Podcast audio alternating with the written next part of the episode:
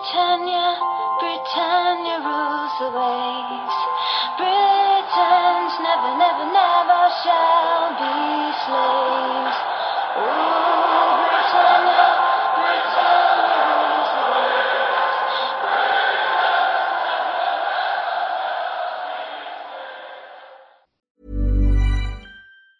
Hiring for your small business? If you're not looking for professionals on LinkedIn, you're looking in the wrong place. That's like looking for your car keys in a fish tank. LinkedIn helps you hire professionals you can't find anywhere else, even those who aren't actively searching for a new job but might be open to the perfect role. In a given month, over 70% of LinkedIn users don't even visit other leading job sites. So start looking in the right place. With LinkedIn, you can hire professionals like a professional. Post your free job on linkedin.com/achieve today.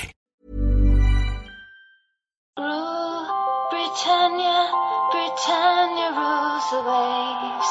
Britons never, never, never shall be slaves.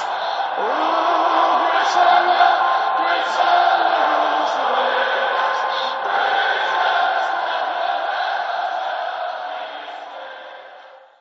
Hej och hjärtligt välkomna till Svenska FPL-podden avsnitt 118.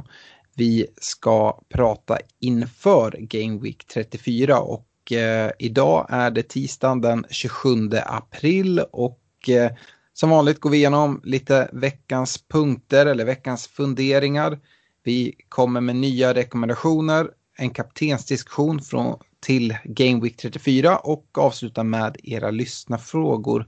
Stort tack till Olka Sportresor, Unisportstore.se och Glenn Sportsbar och Fredrik, idag är det du och jag så att jag får se till att stanna kvar hela podden och förhoppningsvis låter min röst lite mer som vanligt den här veckan. Ja, vi välkomnar dig tillbaka och för att stanna också. Det känns tryggt att höra en mer välbekant röst den här gången. Ja, det är skönt att du känner, du flaggade ju upp redan när vi spelade in förra veckan att Alex, du låter konstig men vi körde bara på där tills jag var tvungen att springa iväg på annat. Nu får vi klara oss utan Stefan idag och jag tror att han kanske bara har lämnat landet här efter att jag nu har gått starkt på senare tid och nu har passerat Stefan och det känns som att du är en bit upp men jag har en bra feeling just nu. Det var ju passande där att vi styrde upp så att vi lätt skulle kunna se den interna tabellen lagom till du passerade, Stefan. Man kan nästan ana att det fanns en känsla redan innan den här Game Week 33 att du skulle kunna kliva förbi. Ja, precis. Och sen är det ju, det här är ju lätt för dig att skjuta ner nu, men kollar jag från förra veckans körschema var jag tvungen att lämna lite mitt i. Men då hade ju jag en Chris Wood som anfallsrek. Så går han här och drar in 20 poäng. Nu kan du såklart säga att ja, det är klart att du hade han som rek. Men så var det i alla fall. Den är snygg. Ja. Det var ingen av oss, det var varken jag eller Stefan som var ens inne och nosade på det. Och, det är väl inte riktigt Bobby Reed-klass men det är ju helt klart en bra spaning. Det får vi det är kul att säga så här nu men det är fortfarande lite surt. Jag skulle ju ha stannat kvar så man hade liksom fått det på liksom inspelning. Nu kan ju vem som helst sitta på. Jag hade ju Kane enligt tidigare men han hade jag strykt eftersom det var lite oklart med hans skada och sådär. Men det var Wood som fick ersätta eller skulle ersätta den reken. Så vi kommer till reka lite längre fram men vi kanske kan börja med lite med dina tankar här från senaste omgång och här framåt. Absolut. Och då tycker jag att det är svårt att börja någon annanstans än i Leicester. Och nigerianen Kelechi Iheanacho. Alltså vad har hänt? Karn kunde ju inte göra mål på flera år. Det var ju därför City skeppade honom. Och det var ju inte så att han kom till Leicester och liksom bländade England med något lysande målskytte. Och nu vet jag inte vad han har gjort. Vad han har knaprat i sig för piller eller vilka sprutor han har tagit. Men någonting har han gjort rätt. För nu, jag vet inte vad jag har att säga om Iheanacho. Alltså det målet han gör i den här omgången, det bara liksom skrik i självförtroende. Det var ju här igår under måndagskvällen jag satt och kikade matchen. Och, så där gör man bara om man liksom går på någon så här självförtroende grej. Det skulle kunna vara något som Lingard gjorde här för någon vecka sedan. Det är typiskt sånt mål, liksom bara rent självförtroende mål. Det svåra är väl om man inte har klivit på honom. Nu är det ju Southampton följt av Newcastle. Sen så har de ju tuffare mot slutet med United, Chelsea och Tottenham.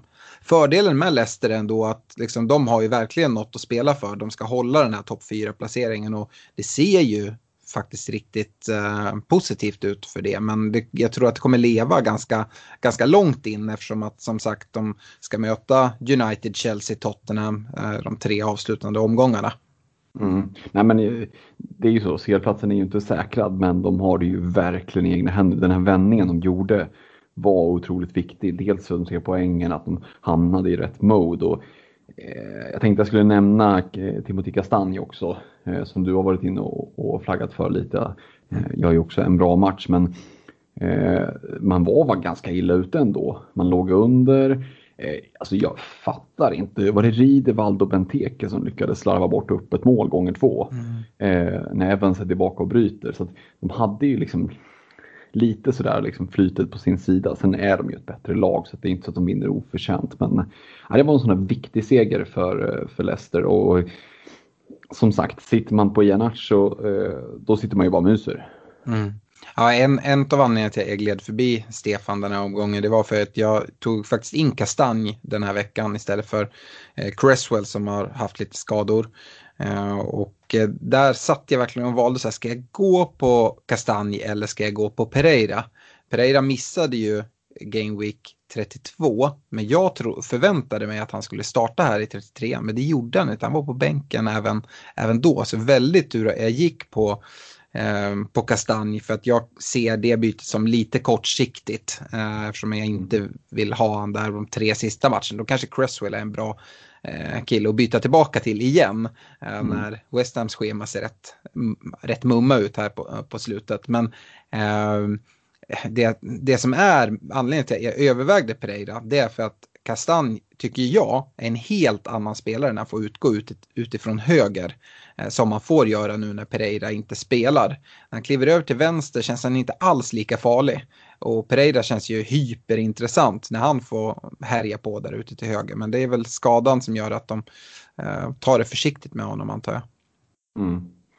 Nej, men rykten på stan säger att poddlaget till och med bindlade Iheanacho. Är det någonting du kan bekräfta? Eller? Nej, det kan jag bekräfta. Och där gick jag in och klev in. Stefan ville sätta den på Bruno. Och Trent hade han också uppe som förslag. Och normalt sett brukar Stefan få avgöra det. Jag vet att Stefan själv till exempel hade den på Bruno.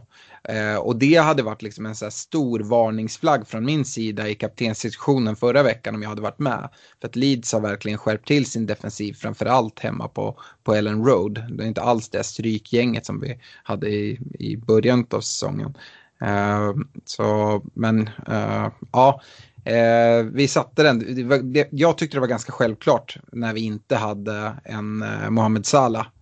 I mitt privata bindlar jag Salah, och det blev ju bra eftersom att det blev mål direkt i Liverpool-matchen. Men sen så blev det ju inget mer. Men det blev ungefär samma som om man skulle ha satt den på Iheanacho ändå. Mm. Jag tycker att det blir en bra segue till den andra punkten. Det är just Liverpool. Man kan säga mycket om den matchen som spelades här i helgen. Jag tror faktiskt att det är den matchen, kanske inte bara om man ser statistikmässigt, men känslomässigt. Känslan är att det här var den matchen som Liverpool skapade mest målchanser i av alla hittills den här säsongen. För man radade ju upp bra med målchanser. Ja, framförallt i första halvlek där. Ja, alltså det var helt sjukt. Problemet var ju att liksom avsluten var ju i samma klass som jag stod och tränade avslut innan matcherna i Korpen när jag pluggade nere i Skåne. Och jag menar, jag var målvakt i Korpen av en anledning. Så att, alltså, jag vet inte vad de höll på med. Alltså, alla lösa går om fick vi höra när vi var små. Och det kan inte ha nått fram till Firmino och Mané. Det är en sak som är klar. Nej, det är svårt där. Samtidigt tycker jag liksom... det är ju oflytt på de som har gått på mycket Liverpool-försvar och sådär, att nollan spricker så pass sent. Men jag tycker Trent fortsatt ser bra ut. Robertson också. Och så i Liverpool. Men det kommer ju verkligen bli en kamp här in på slutet för Liverpool om de här topp 4-platserna. Ja, och det som jag är lite inne på här, dels ska jag säga att jag tycker inte att Newcastle, att de gjorde mål i matchen, det var i sig inte orättvist. Nej. Sen borde Liverpool ha gjort flera mål, så att, kanske att 5-3 hade speglat matchen mer än 1-1, men det må så vara. Jag tänker nu att vi har upcoming United Liverpool som de senaste mötena har liksom luktat ganska mycket 0-0. Men nu är vi i ett läge där United har ju inte jättemycket att spela för liksom rent tabellmässigt. Det är inte så att man måste kriga sig till en pinne eller så. Och Liverpool har ju, alltså ett kryss är ju inte värt någonting för Liverpool. De måste ju gå för det. Mm. Så att jag tror att Klopp kommer liksom att lasta full attack ut. Även fast det är United borta. Passar United ganska bra. Det gör ju det. Det är det som gör mig lite orolig som Liverpool-supporter. Men om jag liksom ser strikt fantasymässigt på det så gör det matchen väldigt intressant. Och vi kommer ju komma till lite rekommendationer och så senare här. Och, det såg att det hade regnat in en del lyssnarfrågor kopplat till United och så också. Men vi kommer till det senare. Men det är en intressant liksom, del i det. Att, jag tror inte att det blir 0-0 på Old Trafford. Nej, det är poddderby på söndag. Precis. Tredje punkten då. Den är egentligen inte kopplad till någon match utan mer i det generella läget. Det är själva tabellen. Tabellen som vi ser den just nu känns som att det är lite så att det står och tippar. Blir resultaten åt ett visst håll i nästa omgång, då kan i princip nästan alla streckstrider vara mer eller mindre över. Framförallt nedflyttningsstriden kan ju vara i princip körd. Om det är så att Fulham går och torskar här i nästa match. Och även CL-platserna tror jag skulle säga att United vinner. Så får man nog kanske räkna bort Liverpool ändå från topp 4. Och sen ska Chelsea in i ett London-derby mot Fulham. Långt ifrån 3 givna poäng. Däremot så tror jag att ett Leicester kommer att segla iväg mot Southampton. De har ju gjort det förut så att säga. Så att tabellen står verkligen och väger. Och här gäller det att hålla koll och tänka med byten. Det kan vara värt att sitta och ha lite is i magen. Vänta in Game Week 34 och kanske sitta på 2 fria till nästa vecka. Vad tänker du om det? Det var faktiskt en punkt som jag hade. Det har ju ryktats extremt mycket om en double Game Week 35 och en del blanks i 36an. Så att jag planerar själv att ta det väldigt försiktigt och inte göra något byte den här veckan. Jag vet att det är många som har tagit minuspoäng förra veckan och här. Och, jag tror det är väldigt få som sitter med 2 fria byten. Så kollar jag på Game Week 34 nu och kollar på vilka spelare som är högt ägda och det pratas mycket om. De har rätt okej matcher här i 34an. Så jag tror att man borde klara 34an utan att göra ett byte. Kanske är det någon spelare man har lite problem med att man nyttjar någon av sina bänkspelare. Så. Det är såklart olika för varje lag. Men jag tror att de flesta borde kunna klara det. Även om man gärna skulle vilja göra något byte. Det vill man ju ofta. Men jag tror att det kan vara värt att avvakta. För att jag tror fortsatt att det kommer bli en double game week 35. Däremot ser det ju nästan ut som att vi kommer få besked om det här först efter deadlinen för 34. Nu när det är en fredagsdeadline den här veckan också. Och då kommer vi både få besked över hur 35an ser ut och sen även hur blanksen i 36an ser ut. Ser om vår vän Ben Krellin har helt nailat det eller om det blir några små justeringar.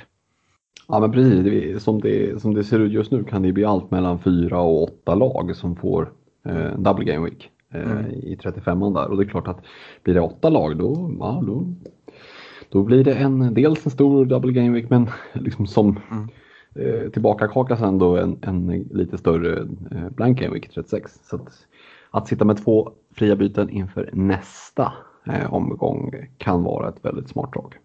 Ja. Hade du något mer som du hade kikat på? Jo, men jag har ganska många grejer sådär. Men en sak som är ganska direkt kopplad till det här vi pratar om. Jag har kollat lite på de här avslutande spelscheman som lagen sitter på. Och det jag direkt då ser, det är ju att det finns 4 stycken lag som kommer ha en dubbel men som inte kommer ha någon blank oavsett hur det blir, känns det som. Och det är ju Aston Villa, Everton, Palace och Southampton. Och det kanske är framförallt då, om man kollar Aston Villa, många som sitter med Martinez kanske, och en, om man har suttit kvar nu här på Watkins till exempel. Everton kanske man har en Ding eller en Calvert-Lewin, Richarlison, någonting sånt, att det kan liksom vara värt att hålla lite på.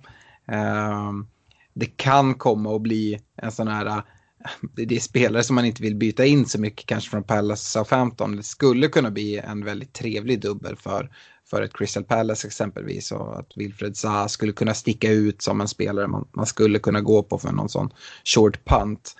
Kollar man i övrigt på liksom, vilka spelscheman som är, vi har varit inne lite på vilka som ser ut att ha bra spelschema här mot slutet, men Leeds spelschema vänder nu igen och ser bra ut hela vägen in.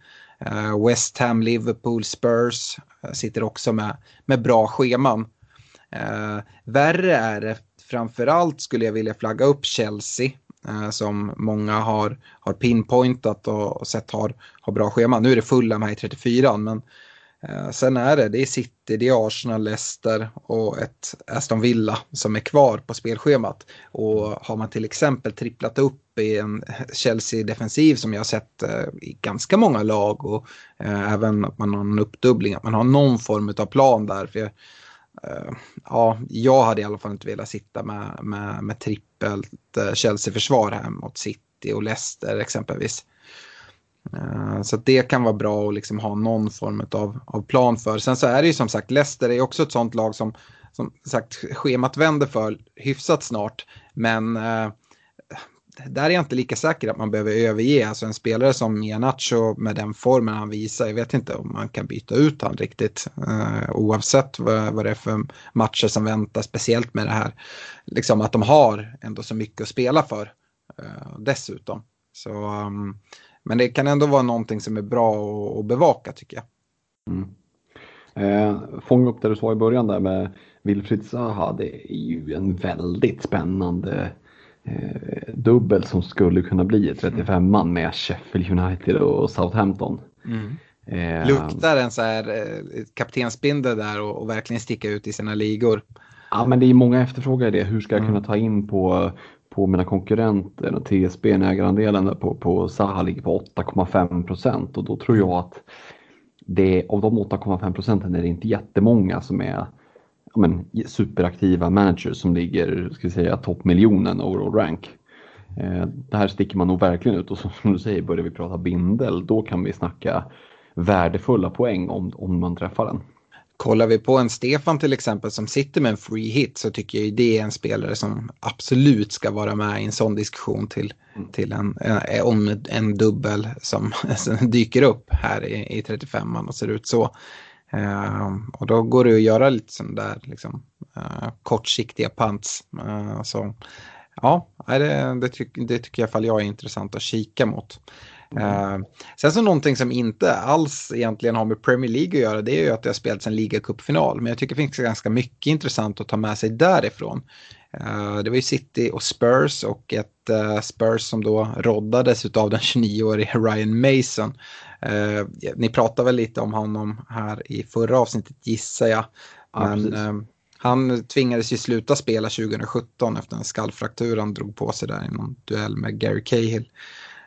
Och han ska ju rodda Spurs nu tillsammans med några andra här resten av säsongen. Och det pratades en del, vad hände med Bale, Dele Alli, lite så här, kan de få komma tillbaka? Det kanske de får, han har ju talat väldigt gott om, han har ju spelat med Bale själv också och sådär. Men Bale fick ju inleda i alla fall på bänken här i ligacupfinalen, det säger väl ändå någonting.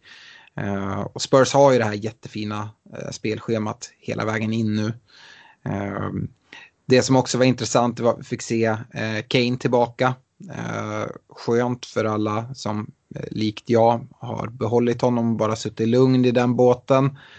Dessutom ska man säga det att Spurs spelar ju först på söndag igen, så det är en veckas vila efter ligacupfinalen tills Premier League drar igång igen, och han ska väl vara med i en kaptensdiskussion som vi kommer till lite senare, tycker jag. Övrigt så var ju även Kevin De Bruyne tillbaka från skada i City, och även Sergio Aguero, men dock på bänken då. Jag tycker det är intressant. Sen så är jag livrädd för Manchester City med tanke på Champions League semifinal mot PSG här under morgondagen på onsdagen och sådär.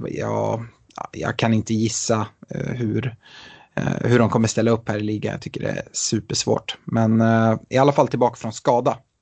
Ja, men precis. Gällande City där så är det väl svårt att se att man skulle liksom vilja aktivt byta in någon från City. Det är väl en självskadebeteende som vi ska försöka undvika. Men det kan ju vara så att om man sitter på en eller flera City-tillgångar så märker man att de inte startar och kanske får ett sent inhopp här i Champions League eller så möter man ju ändå ett Palace borta i helgen.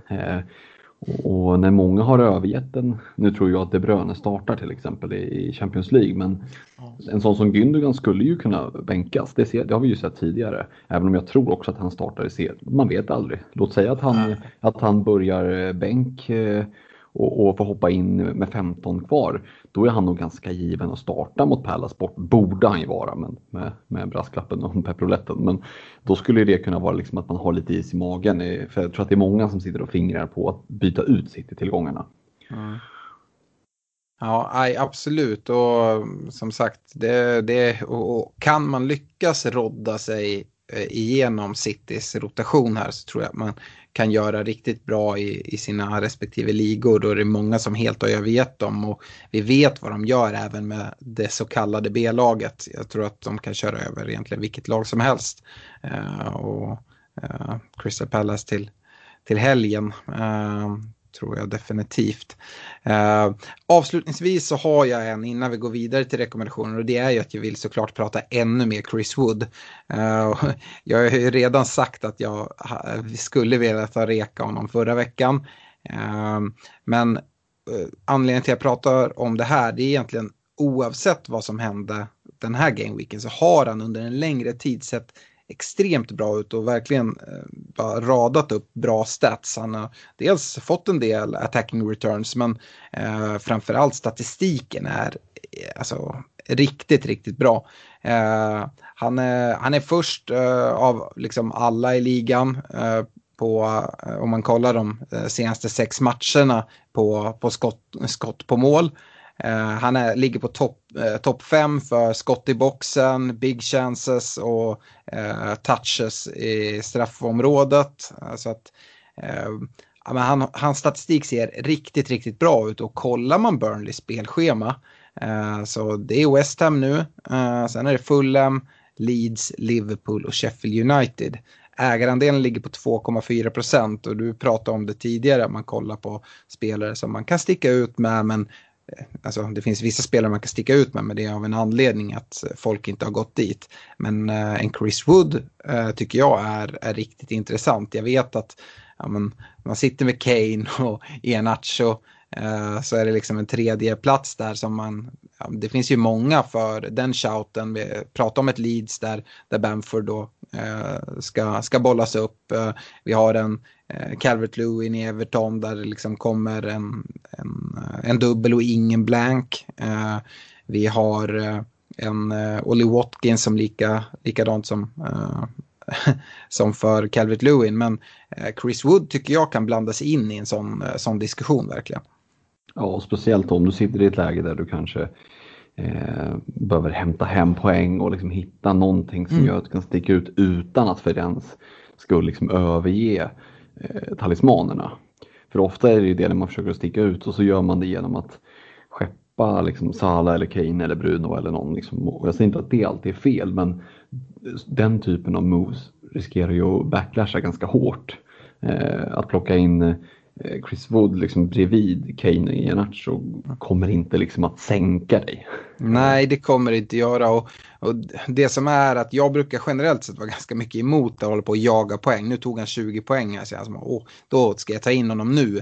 de har redan missat de 20 poängen. Men som sagt, det är hans statistik över tid nu som har sett så pass bra ut tillsammans med det här spelschemat som jag ändå tycker att det är inte så att man har missat, de här poängen har du ju missat, men det är inte heller liksom för sent att kliva på, utan här tycker jag man kan gå in och sitta med liksom lugnt hela vägen in i mål och liksom inte förvänta sig 20 poäng per omgång, men det kommer nog trilla in en del mål innan vi ska summera den här säsongen, tror jag.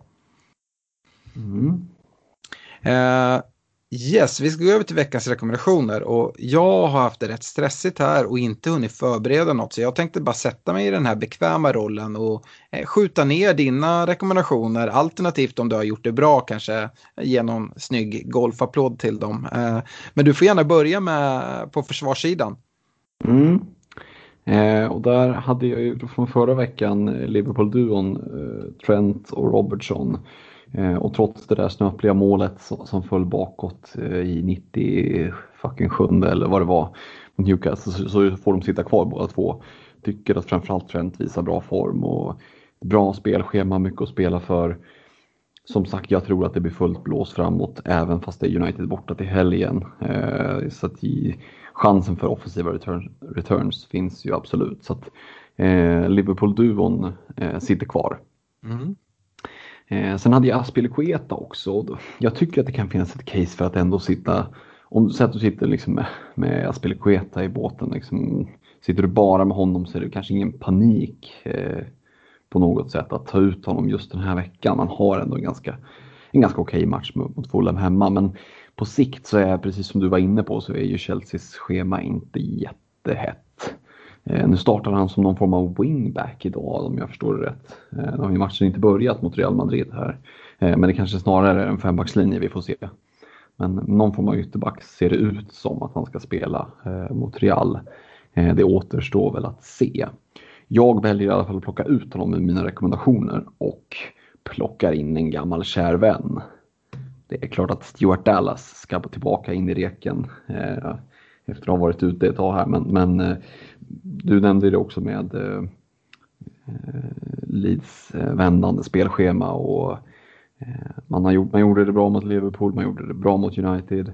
Fortsätter man så här nu, då vi har sett Dallas att han dels så har han ju liksom, eftersom han står som back, plockar bra poäng på nollor, men också att han har kanske en av ligans bästa offensiva liksom return chances för försvarare. Så Dallas kliver in och joinar Liverpool-duon. Det känns fullt rimligt, tycker jag. När du började prata om att du skulle ta tillbaka någon gammal favorit, så trodde jag det var Luka Ding du skulle bolla upp där. Men, och han skulle ju kunna leta sig in, och det beror lite på vad man är för situation. Men som sagt, det är rätt tacksamt där med att Everton då förmodligen kommer ha en dubbel och ingen blank. Sen så, precis som du säger med Aspi där, att plocka bort honom från reken tycker jag väl känns ganska vettigt. För det handlar ju om att snarare inte att man ska plocka ur sitt lag. Det är snarare om du står där och ska byta in en försvarare nu. Då hade inte jag gått på Aspilicueta. Och med det här spelschemat som är, och med Champions League fortsatt kvar där Aspi är viktig.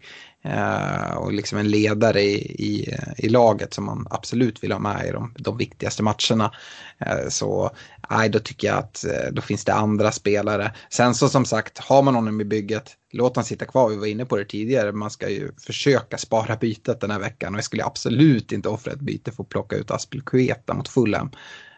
Så att nej, men det låter vettigt att byta honom. Sen gällande Trent och Robbo, det är ju rätt tungt investerat.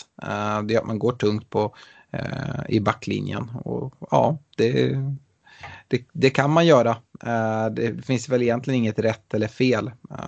Det som oroar är väl egentligen att jag tycker, även om de ser, kanske framförallt Trent ser fin ut offensiv, det är ju att det ser inte superstabilt ut bakåt ändå. Och för den pengen att man vill ha det, och du var inne på det, jag sa att liksom, ja, men lite oflytt att nollan spricker så där i slutet. Nu har inte jag kollat några expected siffror på den matchen, men jag antar att Newcastle nog hade tjänat ihop till det där målet. Så det är i alla fall den bedömning jag gör. Det lät som att du Håll med om det. Nej, men det är ju ingenting att hymla med. Så är det ju definitivt. Bara det eye-test utan att ha underliggande stats. Liksom, så var det verkligen. Mm. Nej, men jag skjuter inte alls ner det. Jag tycker att rekarna låter vettiga. Går vi upp på mittfältet då? Hur formerar du rekarna där? Ja, alltså här har jag ju liksom försökt att bända ner 4 rekar i 3.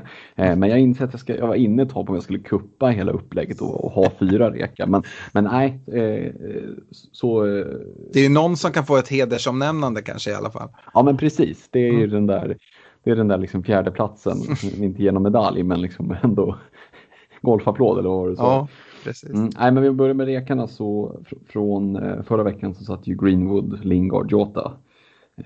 Och Lingard känns given. Det går liksom inte att peta honom från reken, för sitter utan honom, då är han en av de här spelarna som det kan vara värt att plocka in, tycker jag. West Ham har ett ganska tacksamt schema kvar.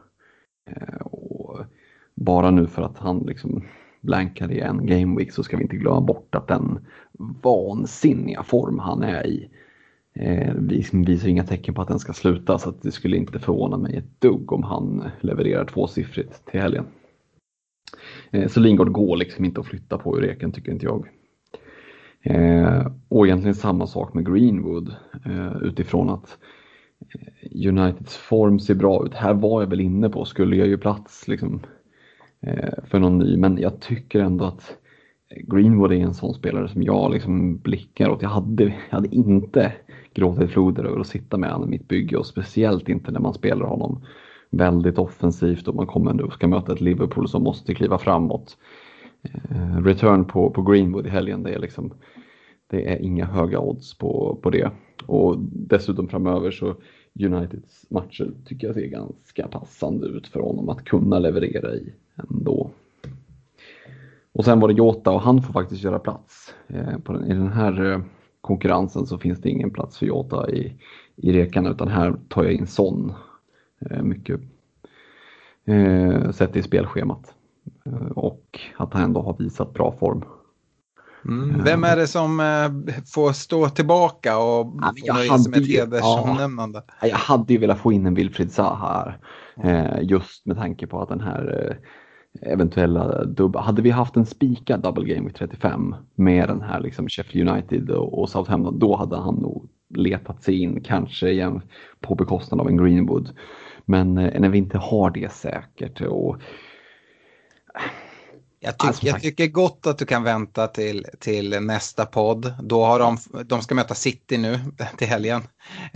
Och till Game Week 35 väntar Sheffield United. Och då kommer vi även veta om det är en dubbel. Så då kanske han står där och knackar på dörren i alla fall för att kliva in. Precis, det är lite så tankarna har gått. Liksom, ja. Att han får lugnt vänta i farstun lite, liksom, så snart öppnas dörren. Och sen får du låta de andra grabbarna, att någon av dem helt enkelt får spela sig bort från sin rek. Om jag ska gå in där och prata lite Jesse Lingard, så det jag ser här det är ju en Jesse Lingard som lider ganska rejält över att framförallt en Cresswell saknas. Såklart saknas Antonio och en Declan Rice i West Ham, men nu när Cresswell är borta så har Lingard fått lite annan. Han kommer mycket djupare, han är längre ifrån mål och inte alls lika mycket liksom touches in the box och så. Så att Cresswell behöver komma tillbaka. Det är även om det är en försvarare, så är det en spelare som skapar väldigt mycket för West Ham och för Lingard. Det ser väl ut som att Cresswell ska kunna vara tillbaka här ganska snart, men jag tycker man ska följa det. För jag tror att eventuellt Lingards poängproduktion kan gå ner om vi inte får se Cresswood tillbaka. Cresswell. Ja, så. Jag gick snabbt över till nästa spelare där i Mason Greenwood, och kan väl egentligen bara instämma med det du säger. Jag tycker det är den United-spelare som jag helst skulle sitta med, faktiskt före en Bruno också, om man tar pengafrågan med i beräkning och lite sånt. Jag tycker han ser spännande ut och visar fin form. Nu ska United spela Europa League på torsdag mot Roma. Och nu har vi kommit in så långt, nu är det semifinal, nu Europa League annars brukar det vara att men det roteras. Nu roteras verkligen, varken United eller Arsenal kommer rotera någonting. Det kommer vara bästa lag som ställer upp, och men Arsenal har väl, tror jag, helt gett upp ligan här nu. Det har vi inte sagt i den här podden, men alltså Bernt Lehn och vad han sysslar med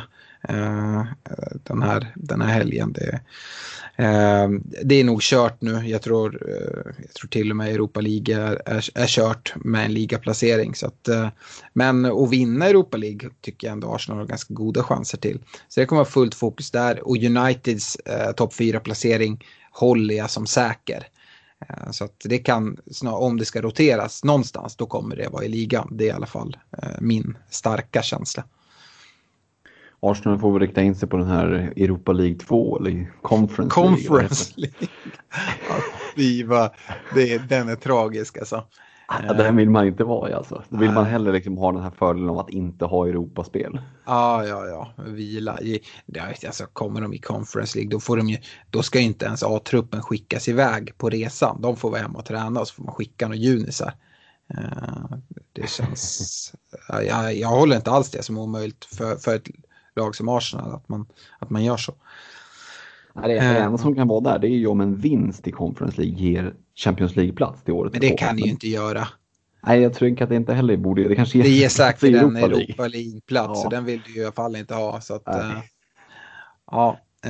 en normal säsong så ska ju Arsenal ändå vara där inom Europaplatsen, och då pratar jag Europa League eller Champions League. Så att oavsett om de vinner Conference League eller inte, så ska de ju åtminstone lyckas kvalificera sig för Europa League. Yes, men vi går väl vidare på anfallssidan, och det ska bli intressant att se om Chris Wood har letat sig in bland dina forwardsrekar.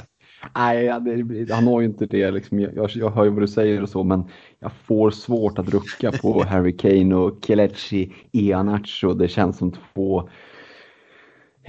två ganska givna pjäser i anfallet. Jag hör vad du säger om Chris Wood. Jag tycker att det är en riktigt schysst differential att liksom få spela tredje fiolen där. Men huvudnumret får nog kanske ändå anses svakheten och Iheanacho. Du gör det också väldigt svårt för mig att skjuta ner de rekarna, för jag tycker själv, jag sitter med dem eget. Det är ju väldigt template just nu, för om man kollar alla aktiva lag som ändå satsar. Men det är ju av en anledning, och jag tycker inte att det är där man sticker ut just nu. Kane med det fina spelschemat, och även har visat bra form. Vi får följa nu hur han kommer tillbaka från den här ankelskadan. Och Iheanacho med den formen han har nu, alltså det är inte läge att byta ut, och i så fall så ser man någonting som inte jag ser, att det ska komma någon dipp. Jag kan inte se det. Men som sagt, det är 3 anfallsplatser. Vi har ju bara 2 i rekarna här, men det är en tredje plats, och där tycker jag Wood absolut kan blanda sig i diskussion tillsammans med en Bamford kanske. Och verkligen att, som du säger, det är väldigt template att sitta Kane i en match, och det är nästan cover liksom på det. Men att sticka ut genom att plocka ut någon av de 2 är ju liksom inte den vägen. Alltså det är klart att du kan gå, men det är otroligt riskfyllt. Då är det mycket smartare att liksom gå med 3-mananfall och istället sticka ut med den tredje anfallaren. Det passar ju ganska bra att gå över till en kaptenssektion inför Game Week 34, då mina huvudnamn är just Kane och Iheanacho.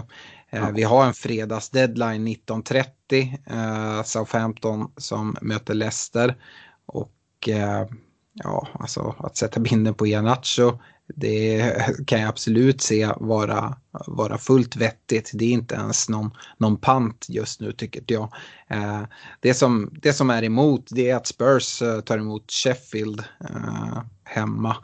Så Harry Kane ska väl vara med där i den diskussionen i alla fall. Hur resonerar du? Sitter du med båda i ditt privata, och hur har tankegångarna gått?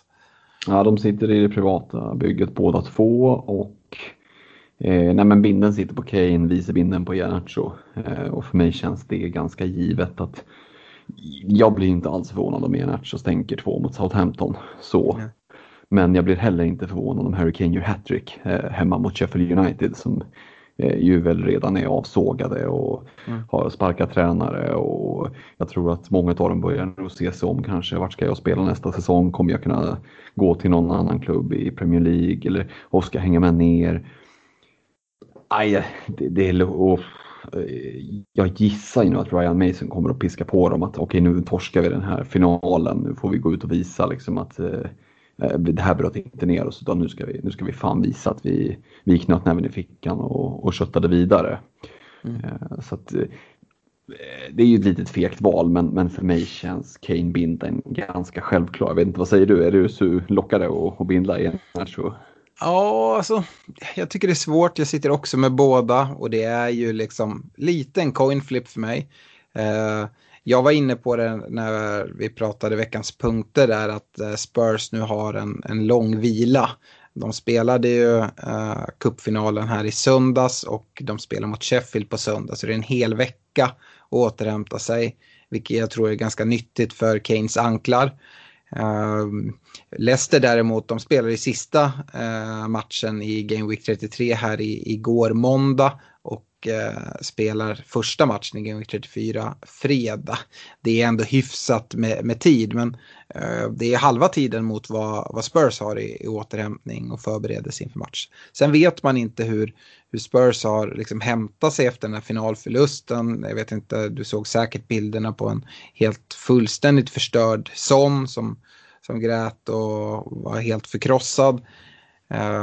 Jag vet inte om någon knyter handen i fickan och kommer ut och kör över Sheffield, eller om man kan se någon form av baksmälla. För pratar man egentligen bara ren med vilken spelare visar absolut mest form, ja, men då tycker jag att Iheanacho trumfar Kane. Kane har ju sett bra ut, samtidigt finns det de här orosmolnen när man är precis tillbaka från en skada. Kan det vara så att de stressar tillbaka han lite för den här ligacupfinalen? Kommer det en reaktion på det? Jag tycker att det finns mer frågetecken för Kane. Sen har han straffarna. Det kommer inte Iheanacho ha i Leicester. Så liksom, det finns för- och nackdelar med båda. Jag tycker båda är bra alternativ. Men jag tycker inte att det är solklart Harry Kane. Jag tycker att Iheanacho är... För mig är det 50-50, och jag har verkligen inte bestämt mig. Mm. Om du hade suttit med, låt säga, Iheanacho och Son i bygget, hade det varit givet Iheanacho då? Ja, det hade det varit för mig. Och det är klart man kan kolla vidare. Jag hade aldrig någonsin vågat sätta binden på någon i City här mitt i Champions League-tider. Men matchen är bra borta mot Palace. Du var inne på United-Liverpool och pratade att det kunde bli en liksom rätt frejdig match. Jag tror ju att vi kommer se en Salah som är ganska tungt kaptenad. Kanske även en Bruno som kommer ha en del bindlar den här veckan. Men jag tycker ingen av dem är i närheten och konkurrerar med Kane och Iheanacho i alla fall. Nej, man möter ju betydligt bättre motstånd, även om Liverpools försvar är vad det är. Så med tanke på att både Spurs och Leicester har så pass fina matcher, så... De allra flesta har väl någon spelare från någon av de lagen, utgår ifrån. Ja. Och då är det nog dit man ska blicka först. Ja, nej, men det går att gräva. Vi brukar säga det, att man alltid ska försöka pinpointa någon som möter Newcastle. Det är ju Stefans kära Arsenal som ska möta dem. Men det är samma där, Arsenal har Europa League på torsdagen och det kommer vara prioriterat. Jag håller mig helt borta, speciellt när det finns så fina andra alternativ. Så nej, jag tycker inte vi behöver gräva så mycket mer i kaptensdiskussionen. Nu har ju du sagt Kane före Iheanacho, och skulle du sätta liksom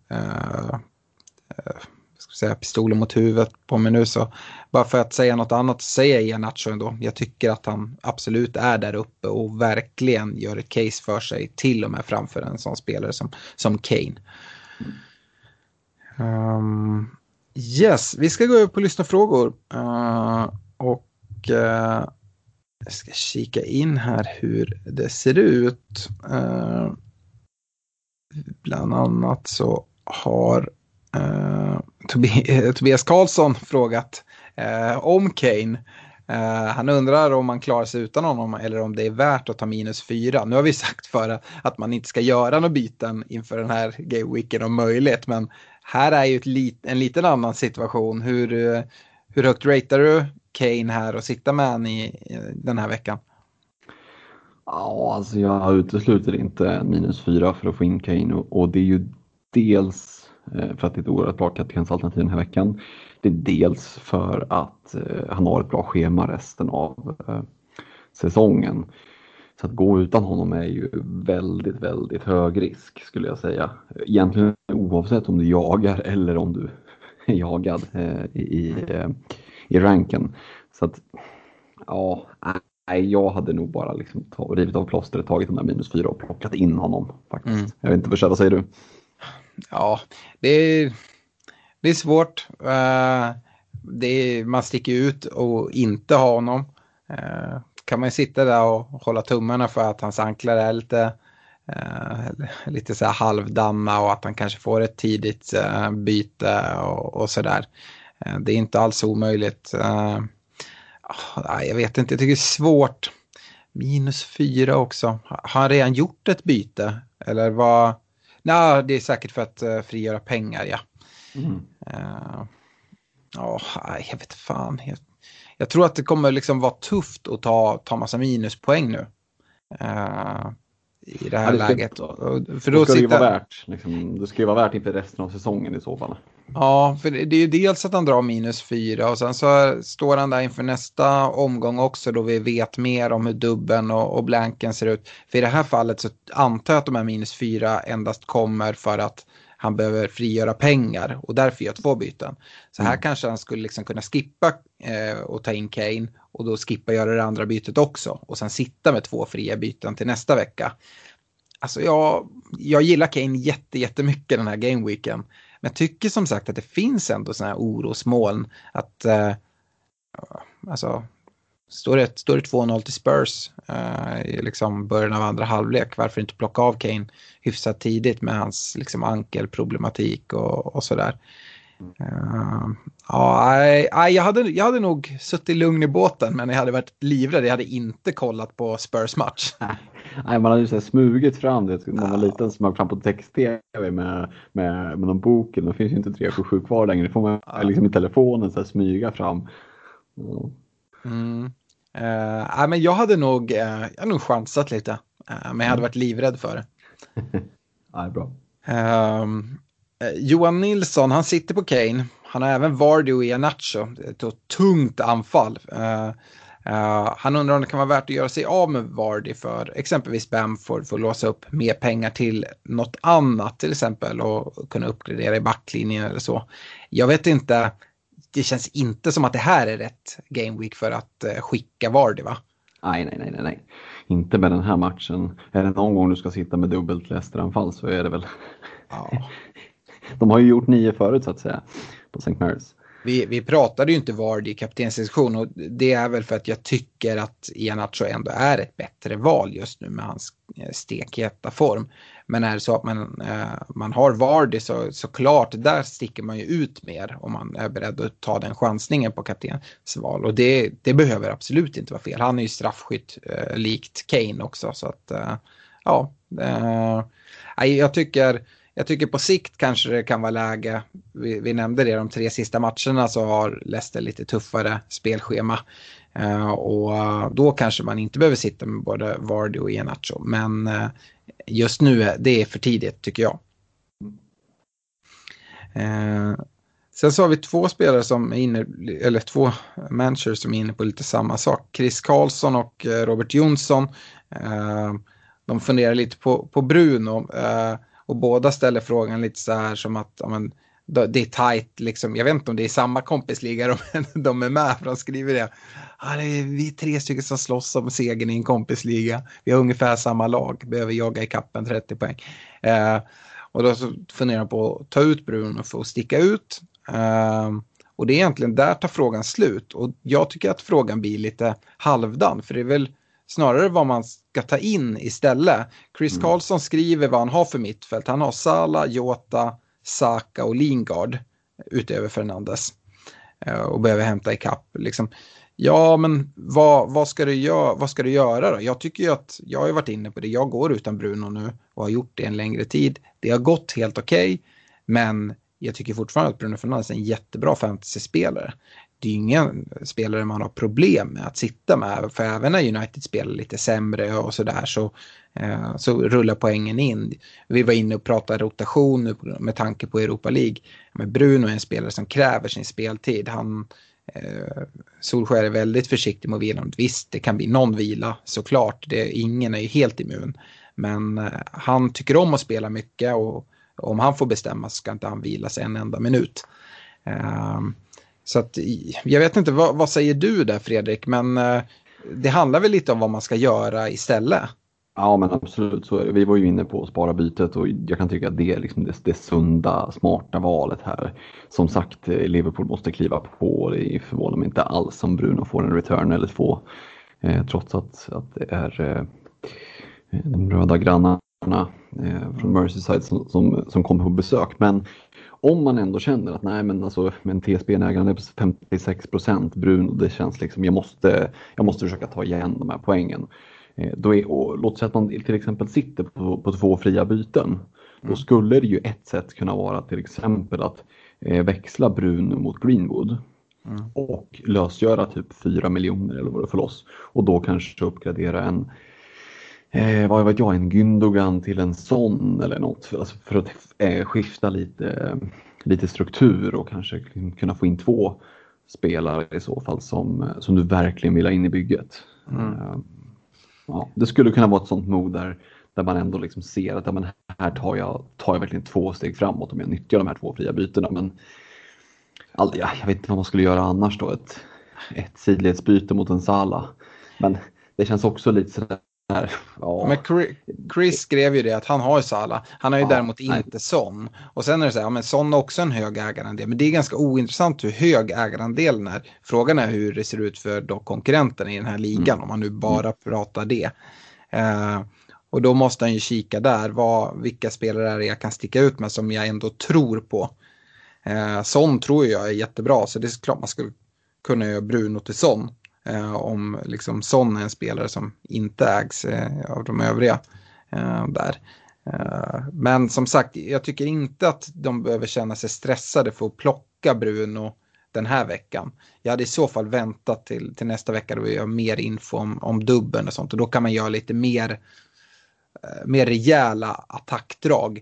Kanske till och med göra 3 byten och ta en -4 och liksom ställa om och göra riktiga så här, attackera den gameweeken. För där tror jag det är liksom, man verkligen kan sticka ut sina kompisligor. 3 byten, 2 fria transfer till ett gammalt helt fattigmans wildcard. Alltså det är länge sedan vi hörde. Precis. Det är, sånt gillar vi. Och sen sista frågan här från Facebook kommer från André Wideheim Eklund. Han undrar så här, när ska man dra wildcard och benchboost och sånt där? Så han sitter med lite chips kvar. Det är väl ganska fint då med den här att vänta med det tills vi vet vad som händer med dubbel och blanks. Ja, alltså självklart är det så. Men sen har vi varit inne på lite tidigare också att jag tänker typ om vi börjar med benchboost där så behöver ju inte benchboosten vara bäst att dra i double game weeken för du kommer sannolikt inte att ha double game week spel att fylla ut bänken med utan de kommer ju ändå spela i 11:an.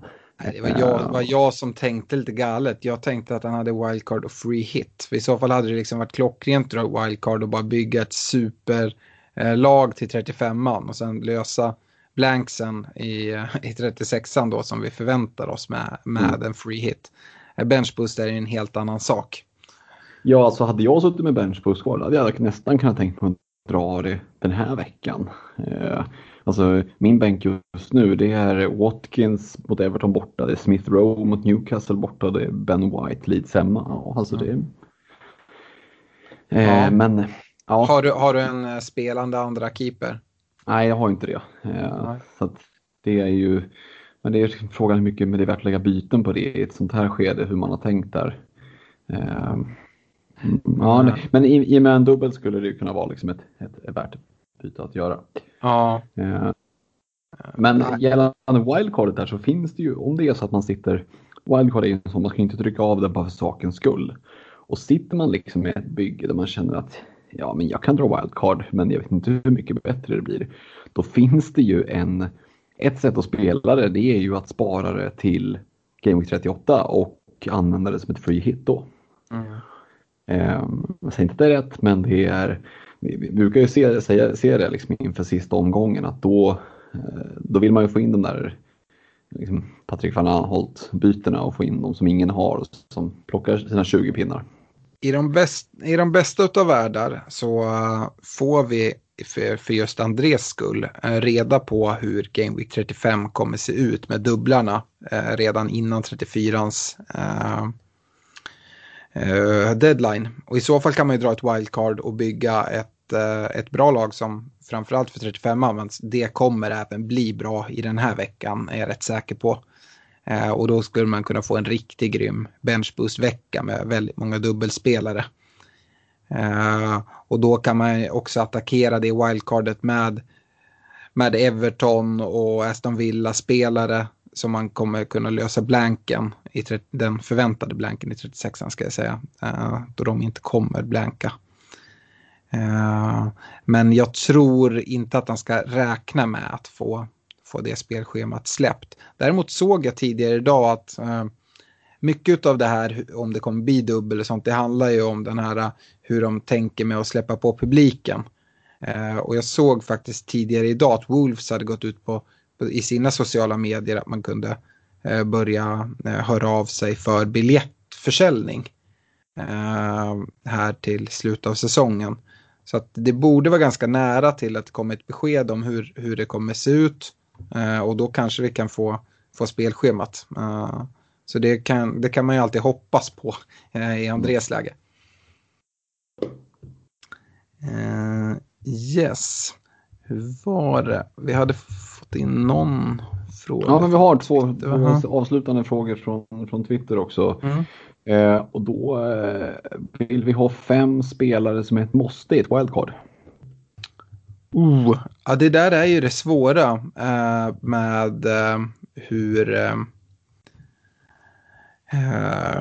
ja, men lite hur läget är för en själv kopplat till att man drar wildcardet för att var ligger du? Ligger du liksom plats 10 000 och liksom har mål och liksom avancerar långt ner, eller ligger du på plats 2 miljoner men du har chans att gå förbi någon liksom konkurrent i den kompisliga där det är mycket prestige. Det avgör ju ganska mycket om hur man lägger upp det. Men sen om du skulle sätta ett wildcard nu, vilka 5 skulle vara de första du plockade in i ett liksom helt rent bygge? Jag är rätt nöjd med mitt lag. Hade bara läsa innantill då? Ja. Nej, men jag hade ju, det är ju tråkigt att gå på de här liksom självklara valen i Kane och Iheanacho, men de hade jag ju haft. Men varför inte kasta in Chris Wood där då, i den med någon som sticker ut lite. Jag personligen så tycker jag att man bör ha Mohamed Salah. Jag tycker att det är en väldigt bra kaptensalternativ här flera av de avslutande omgångarna. Och om man inte går på honom så ska man ha ett bra plan för hur man vill sätta kaptensbindlarna här.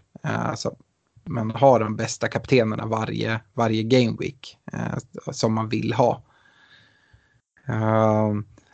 Det som kan vara intressant är ju hur man tänker kring målvakter när man drar wildcard också. Så det kanske man skulle kunna gå in på. Lite lurigt, men jag hade nog lockats av att ta en Meslier i Leeds och spara ganska mycket pengar med deras fina spelschema. Hade jag nog gillat. Har du tagit in Bernd Leno och dem? Nej, det hade jag inte. Men jag kanske hade tagit liksom, att dubbla upp på målvaktssidan, att jag har en Meslier, och sen om man har råd till det att kasta med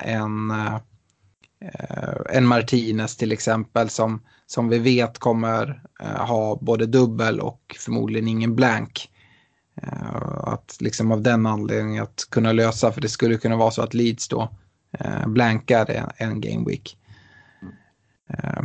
Jag vet inte om det här blir 5 spelare som jag kastar ur mig nu. Jag bara säger lite namn. Och vi har varit inne på rekarna. Och det är ju sådana spelare som vi gillar. Jag hade inte haft Bruno i ett wildcard i alla fall. Nej, men där känns ju Greenwood som... Du sparar väldigt mycket pengar liksom, och det blir ett ganska starkt mittfält ändå, men Salah, Son, Lingard, Greenwood. Kanske en Zaha. Chansa lite på att, få den där dubben. Crystal Palace annars liksom, ja, utöver den dubben så är det ju inte så att det är något liksom drömschema de har kvar. Så man spelar ju mycket på den. Å andra sidan skulle du kunna ha med då till exempel Chris Wood, Iheanacho, Kane och ha liksom, så att du måste bänka en offensiv spelare. Ja. Och det blir liksom Salah i de veckorna han inte har. Och ha honom som första bänkspelare och han kommer in om det blir en rotation eller skada. Behöver inte vara... Nej, det är absolut inte problem att spela Salah i Game Week 37 hemma mot Arsenal, tycker jag inte. Så att men det kan funka. Det blir väl en audition för honom inför nästa år eller? Ja, precis. Ja, får vi se om Spotify langar upp pengarna. Yes, hade vi en avslutande fråga eller? Ja, men vi har en avslutande fråga. Med hur många gameweeks kvar, undrar Frippe, ska man ge upp hoppet att ta ikapp 100 poäng till ledaren i kompisligan? Har wildcard kvar? Hur många gameweeks? Det beror ju lite på vad det är för sopa man har framför sig. Om man har tur så är det någon som håller på och tar tusentals minuspoäng och gör dumma val.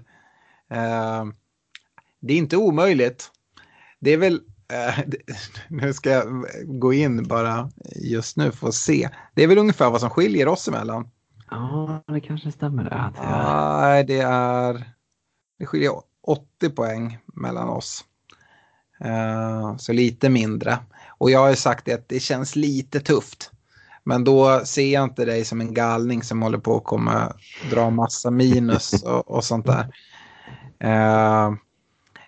Men alltså, ge upp. Jag hade aldrig gett upp. Och där får man ju bestämma sig. Jag spelar ju alltid för en bra overall rank. Jag gillar ju min historik liksom, att kunna ha bra placeringar över tid varje år liksom. Men om man går på bara att jaga och har ett wildcard kvar, ja, men då kanske man bara ska trycka av det ganska snabbt och sen så spela superaggressivt. Antingen så går man ikapp de här 100 poängen och är liksom kung i kompisgänget, eller så tappar man och torskar med 200 poäng och det är väl lite skitsamma, kan jag tycka.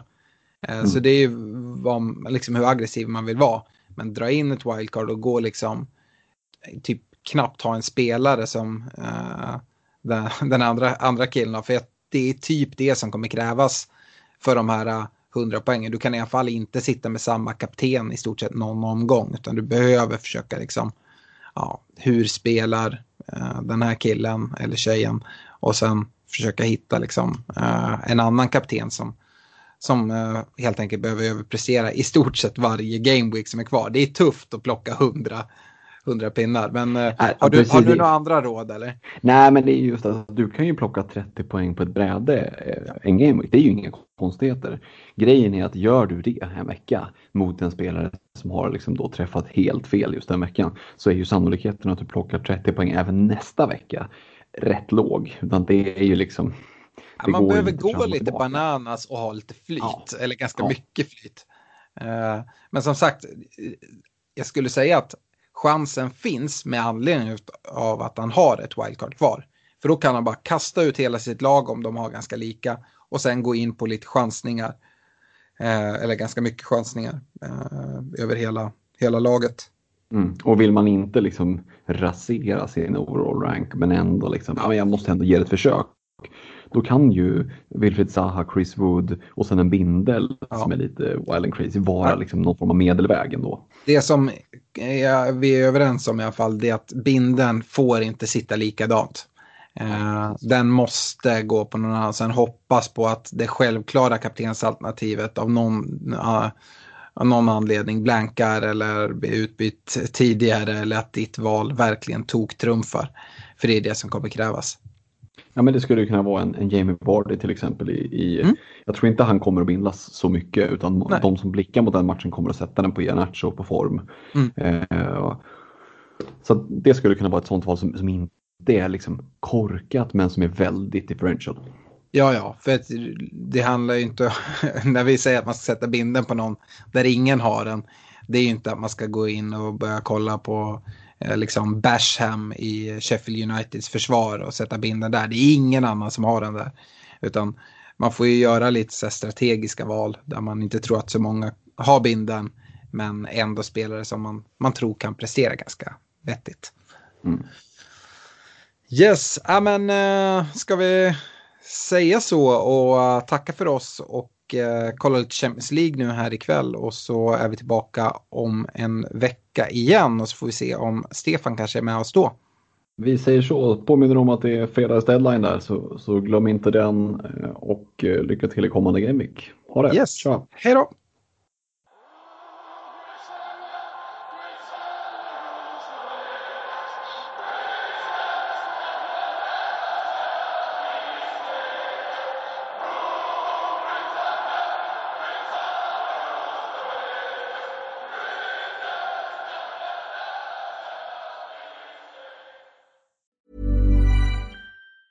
Ever catch yourself eating the same flavorless dinner 3 days in a row? Dreaming of something better? Well, HelloFresh is your guilt-free dream come true, baby. It's me, Keke Palmer. Let's wake up those taste buds with hot, juicy pecan-crusted chicken or garlic butter shrimp scampi.